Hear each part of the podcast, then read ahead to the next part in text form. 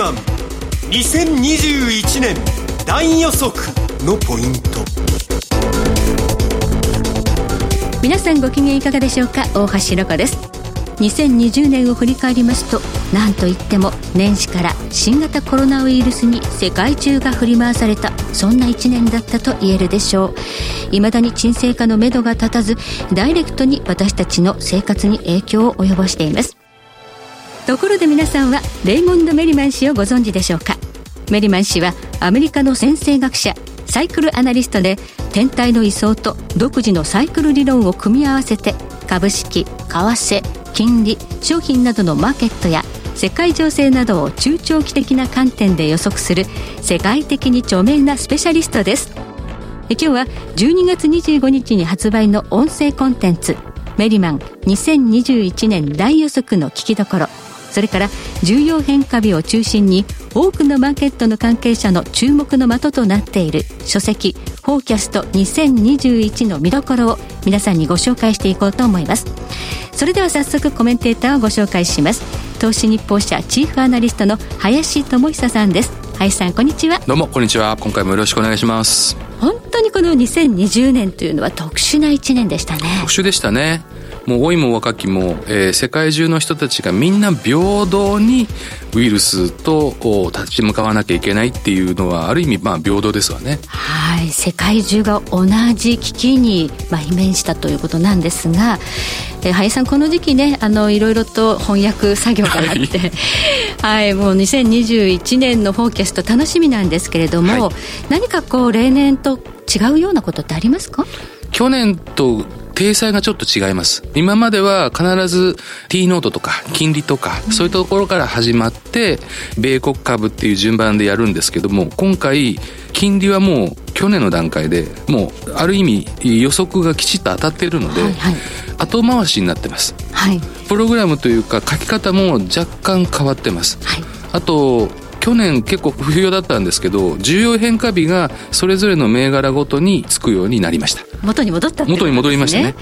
え、まあ、詳しい話は後でたっぷりと伺うんですがこの20年、はい、今年ですね2020年のメリマンフォーキャストで最も印象的だったのは何だったでしょう？やっぱりあのヤギ座のステリウム、えー、ヤギ座内に土星木星冥王星がですね、はい、一緒に入って0度の関係コンジャンクションっていうんですけどそれがですね、えー、あったっていうのがですねいろんな相場だったり社会情勢だったり、まあ、コロナなんかもその一つかもしれませんけど、うん、何かのこうガラッと変わる節目みたいな状態になってたかもしれませんね。転換ということを示唆していたと。いい。うことなんでしょうかね、はい、それが2021年にま紡がれていくということでメリマンさんが2021年どんな予想をされているのか大変気になりますがこの後メリマン氏の独占最新インタビューをご紹介しながら林さんに深く掘り下げて解説いただきますので皆さんご期待いただければと思います。それでは今日の番組の進行を簡単にご紹介します。まずは音声コンテンツ。メリマン2021年大予測書籍「フォーキャスト2021」を理解する上でポイントとなる部分をピックアップします。今回の冒頭特集は天皇星です。2021年の天体位相を語る上で最も重要なファクターの一つ天皇星について林さんに分かりやすく解説をしていただきます。続いてベリマン氏独占インタビューです。12月25日に発売の新刊 CD 音声ダウンロードメリマン2021年大予測に収録されるメリマン氏インタビューのうち2020年を振り返っているパートのほんの一部を抜粋してご紹介します。番組の最後に2021年のマーケットと世界情勢の予測をまとめた新刊 CD 音声ダウンロードメリマン2021年大予測。それから同時発売の書籍フォーキャスト2021そしてマーケットエコノミスト皆川博之さんが書かれたロングセラー究極のマーケット分析ファイナンシャルアストロロジー。ズバリ相場の転換点を知るアストロロジーの基礎知識の特別販売のお申し込み方法をお知らせします。それではこれから30分間メリマン氏による独自の先生学とサイクル理論に触れていただければと思います。メリマン特集天皇制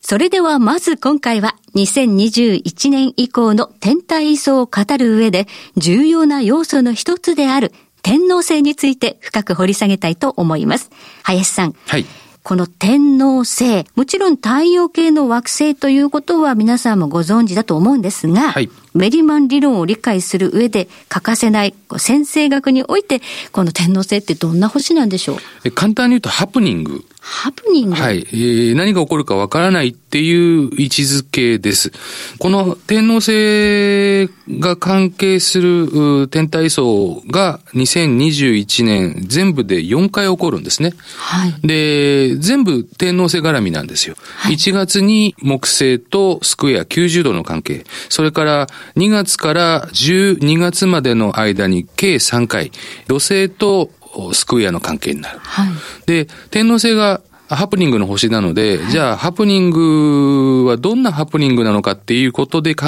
えると、木星と土星の話をちょっと一回させていただきたいんですけどね。はい、結局、あるところに木星が入ると、その木星が入ってる惑星サインの関係のその株式が上がったりするっていう傾向があるんですよ。はい、あの、フォーキャストの中にも株式セクターっていう項目があって、木星関連の木星と、えー、入った惑星の関関係してる銘柄が上がるよっていうのがあるんですけどね。木星はいい星なんですね。木星いい星なんです。はい、逆に土星が入ったら、あその土星に関係している、あの、惑星サインに関係している銘柄っていうのは下がるよっていう話なんですよ。土星は良くない星。良くない星。はい。今ニュースとかで出てると思うんですけど、木星と土星がですね、結局今水亀座に入っちゃってる。はい、それ結構一般的な。一般的な。ニュースというか話題にもなってますよね。その木星と土星が、来年同じ水亀座内で天皇星と関係を持つわけですよね。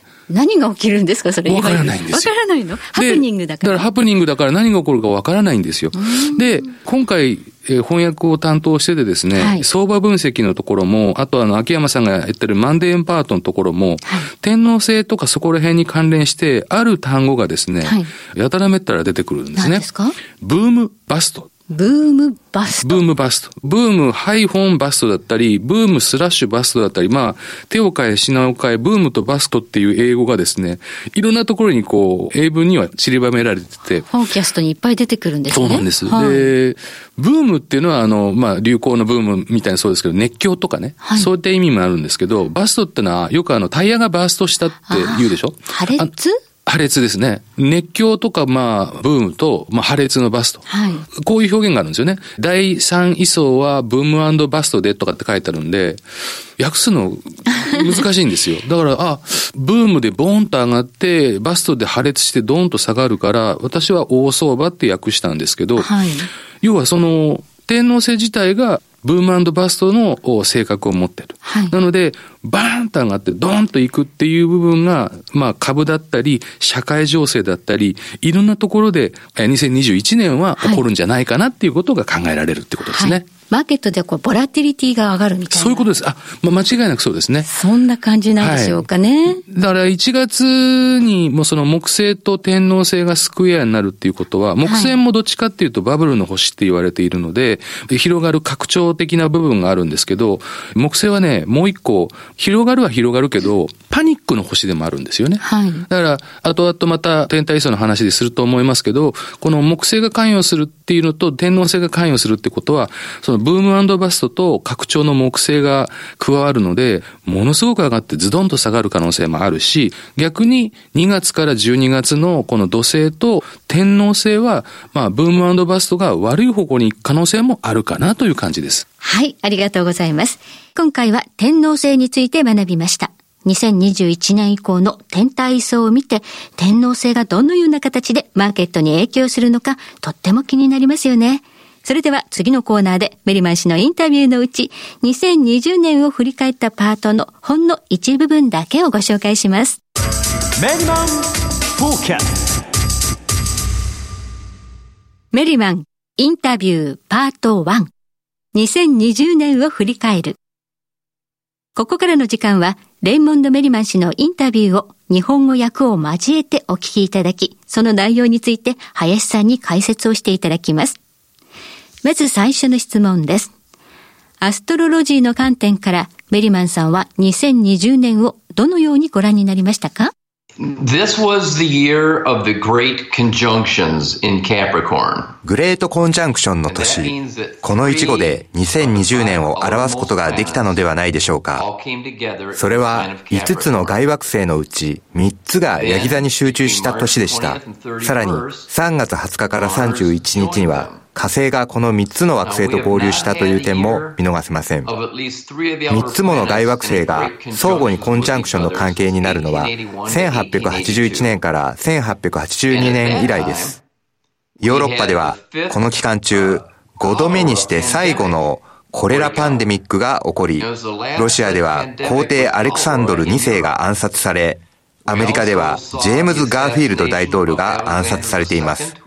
そして2020年1月にはイランのガーセム・ソレイマニ将軍が暗殺され、世界中でコロナパンデミックが起こっています。そのためハードな1年であったと思います。また年後半になるとその大部分の期間、ヤギ座の火星が逆行していたために、その厳しさがさらに誇張された、典型的なヤギ座のステリウムの一年であったとも言えるでしょう。私は2019年11月に一つ前のフォーキャスト2020を執筆したのですが、この本の2020年の季節的なテーマの最後の部分が今の私の感想としてうまくまとめられていると思いますので引用させてください。振り返ってみれば人々は2020年を顧みて、一体何が本当に起きたのかを冷静に評価し、それが一言ではなく、もう二度と再び物事をあんなに常軌を逸した状態にはしないという深い関与と責任を個々に認識するべき年として受け止めるかもしれない。2020年は非常に深刻な年であり、多くの不安や懸念に満ちた年だった。だが、それでも多くの人々は、もっと実際的で現実的な精神を持った人々が、世界のリーダーシップの地位に上ることを期待している。しかし、これまでとは根本的に異なる何らかの方法が試されない限り、政治家や活動家は人々の恐怖心を利用して、恐ろしい未来のイメージを描いてみせ、操縦しようようとするだろう。おそらくこれから、そして今後数年間にわたって様々な抵抗が起きてくる。指導者が人々を虐げ、その不当な支配権の放棄を拒絶する世界の一部地域では、さらなる抵抗や反乱が起きるかもしれない。So we'll feel more freedom and less restrictions, I think, in 2021. さて、林さん、はい、誰もがこんな一年になるとは思わなかったというのがね、2020年だったかと思います。すね、この新型コロナウイルスのパンデミックですが、はい、天体位相の観点からも何か言えることがあると。フォーキャスト2020では、そのパンデミックに関しては一切ほとんど触れてなかったんですけど、はい、この、えっ、ー、と、今のインタビューで注目していただきたいのは、はい、そのグレートコンジャンクション、このヤギ座のステリウムですね、うん、この部分とは別に3月20から31日に火星があって言ってるんですよね。はい、これあの火星トランスレーションって言って、大きい天体位相にですね、火星だったり、金星だったり、えー、太陽だったりが、こう、ジョイントするというか、はい、えー、そういった部分が、時にいろんなことが起こりやすいっていうことがあるんですよ。はい、これの話をしてるんじゃないかなと思います。火星が関与した可能性が非常に大きかったおそらく火星が関与したっていうのは、あの、強いと思いますね。火星っていうのはあんまりいい星じゃないんです戦の星ですね。はい。はい続いての質問です。フォーキャスト2020の中で提示された重要変化日を再検証してみていただけますか？Yeah. Well, let's look at the Nikkei, for example. さて、日経平均株価を例に見てみましょう。フォーキャスト2020では以下の重要変化日を強調していました。まず、6月16日、その前日の15日、日経平均は21,529円まで下落。当 MMA で発行しているレポートで、プライマリー基本のサイクル、略して PC のボトムをつけました。これ以降、相場はこの水準を下回るような相場展開にはなっていません。次に9月4日から7日、週末週初に注意と書きました。日経平均株価は9月3日にパンデミッククラッシュ以降の新高値を更新しています。この高値は9月14日に再テストされたのですが、この日も別の変化日、9月11日から14日として記載されていました。さらに、これらの高値は10月9日に再テストされるのですが、この日も10月9日から12日、週末週初に注意と重要変化日として記載されていました。このインタビュー付近で出現した三つ星レベルの重要変化日は11月9日から10日ですが、日経平均株価以外にもドル円相場が11月6日にプライマリーサイクルボトムをつけたと思われます。さらに、ニューヨーク金は11月9日の高値から急反落。その後の3週間で200ドル近く下落しています。そしてこれらは6月以降の重要変化日の正確さを示すほんの一例に過ぎません。さて今、メリマンさんのインタビューの中にも、はい、まあ、合致した事例がいくつか挙げられていましたが、はい、その他にも、3月23日、ダウ平均18,213ドルの最安値をつけているんですが、はい、この時の重要変化日は3月27から30日だったと。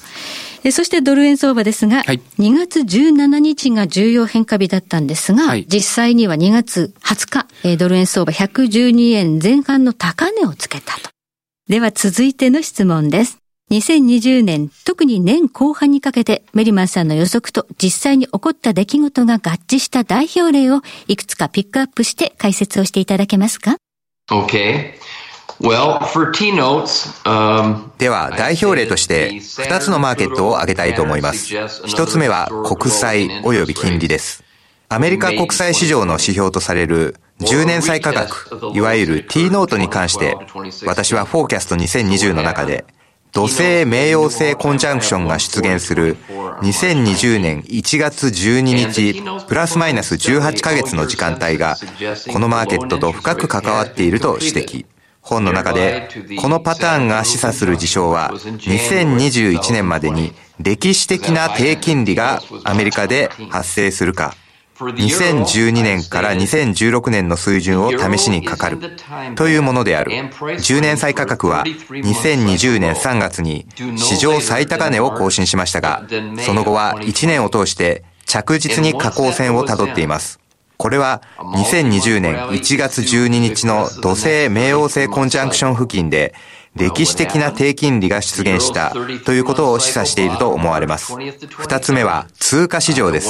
私は本の中で、ユーロドルは2020年5月の後半まで33ヶ月サイクルのボトムの時間と下値価格帯は残されている。一旦その安値をつけると、数ヶ月間、次の33ヶ月サイクルの天井に向けて反騰するだろうと書きました。2020年3月20日から23日に出現した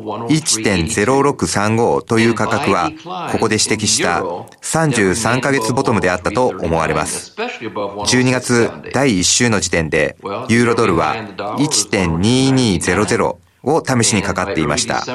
これは2018年5月の高値水準です。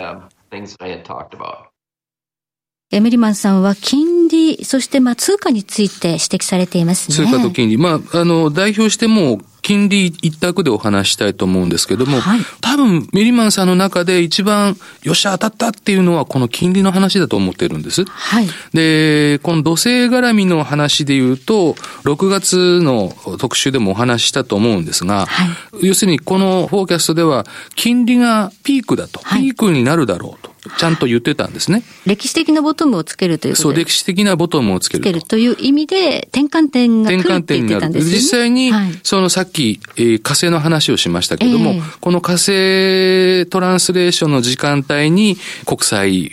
価格は、まあ、天井を打ちましたし、はい、えー、利回りは、金利は一番低かったと。はい、この部分がやはりピックアップするべきな話なんじゃないですかね。はい。まあ、そしてメリマンさんはドル安をずっと指摘されてきていましたが、はい、2020年ドル安の1年だったとも言えますね。そうですね。はい。では続いての質問です。2020年6月のインタビューで、いくつかの注目すべき天体層について解説をいただいた際、特に11月の時間帯に注目ということで、最後に注目してほしいのは11月12日付近、12日は4月、6月と形成された木星、冥王星コンジャンクションの3回目にして最終回です。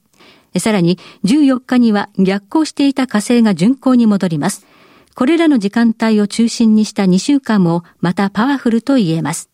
先般紹介した木星、冥王星コンジャンクションの時と同じく人命に対する潜在的な脅威、さらには金融、経済、医療関連の脅威に対抗するための極端な対策の実施を示唆しています。またこの時間帯がアメリカ大統領選の結果が出てそんなに時間が経っていないという点にも注意が必要です。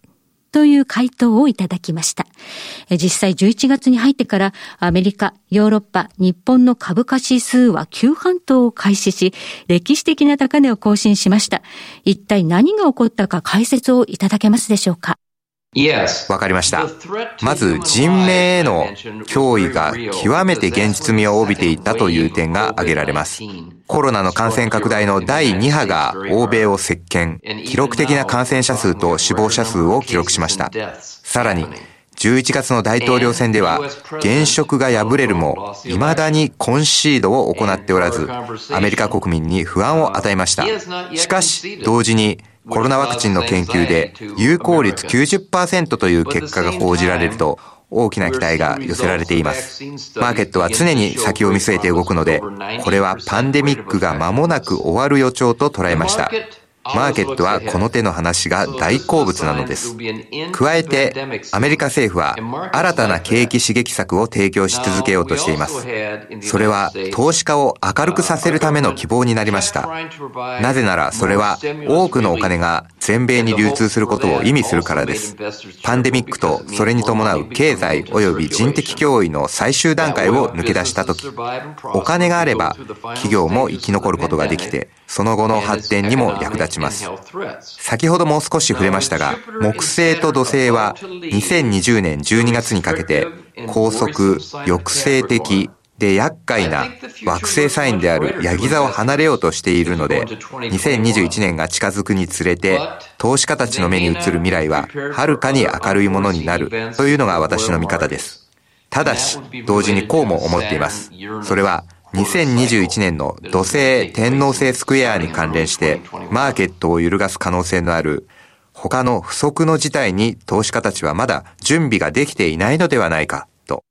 この11月からの、まあ、日経平均のとにかく垂直上げはびっくりしましたよね。そうですね。はい。株とかそこら辺に関してはまた次のセクション等で話すと思うんですけど、私このインタビューですごく気になってたのはやっぱりコンシード、ゴルフ用語らしいんですけど、はい。だから要は負けを認めないっていうのをコンシード、まあ負けを認めるとき負けましたっていうのをコンシードっていうらしいんですけどね。はい。多分そのコンシード起こってないとかそういった部分の不安と、まあ、緊張と緩和みたいな部分部分でしょうね、はい。不安があったんだけどそれが薄れていくという形のその、な天丼というか折り返しというか、そういった部分なんじゃないですかね。はい。ということと株価の上昇っていうのが、どのようにこうね。結局、だからその、うん、パニック的なものがあって、そのパニックが急に突然なくなって、はあ、でっていう、こう、天体位相的な部分で考えると、その、木星が絡んでたものが急に土星になったり、土星がまた天王星になったりとか、いろんな兼ね合いがですね、はい、こうごっちゃごちゃになってたっていう部分もあると思うんですよ。はい。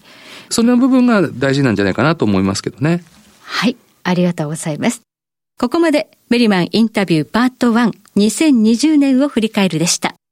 このほか2021年のマーケット、世界情勢の予測、展望を含むインタビューの完全版は12月25日金曜日発売の新刊 CD 音声ダウンロードメリマン2021年大予測に収録しています。番組の最後に購入方法についてお知らせがありますので、お聞き逃しなく。それでは最後にお知らせです。2021年の予測、展望を中心としたメリマン氏の最新独占インタビューの完全版を収録した新刊 CD 音声ダウンロードがラジオ日経から12月25日金曜日に発売。タイトルはメリマン2021年大予測。価格は CD が税、送料別で6000円。音声ダウンロードは税別5600円です。そして、2021年のマーケットと世界情勢の予測をまとめた一冊で、同時発売のフォーキャスト2021。こちらは株式、為替、商品の各マーケットの予測と2021年の重要変化日が1年分掲載されています。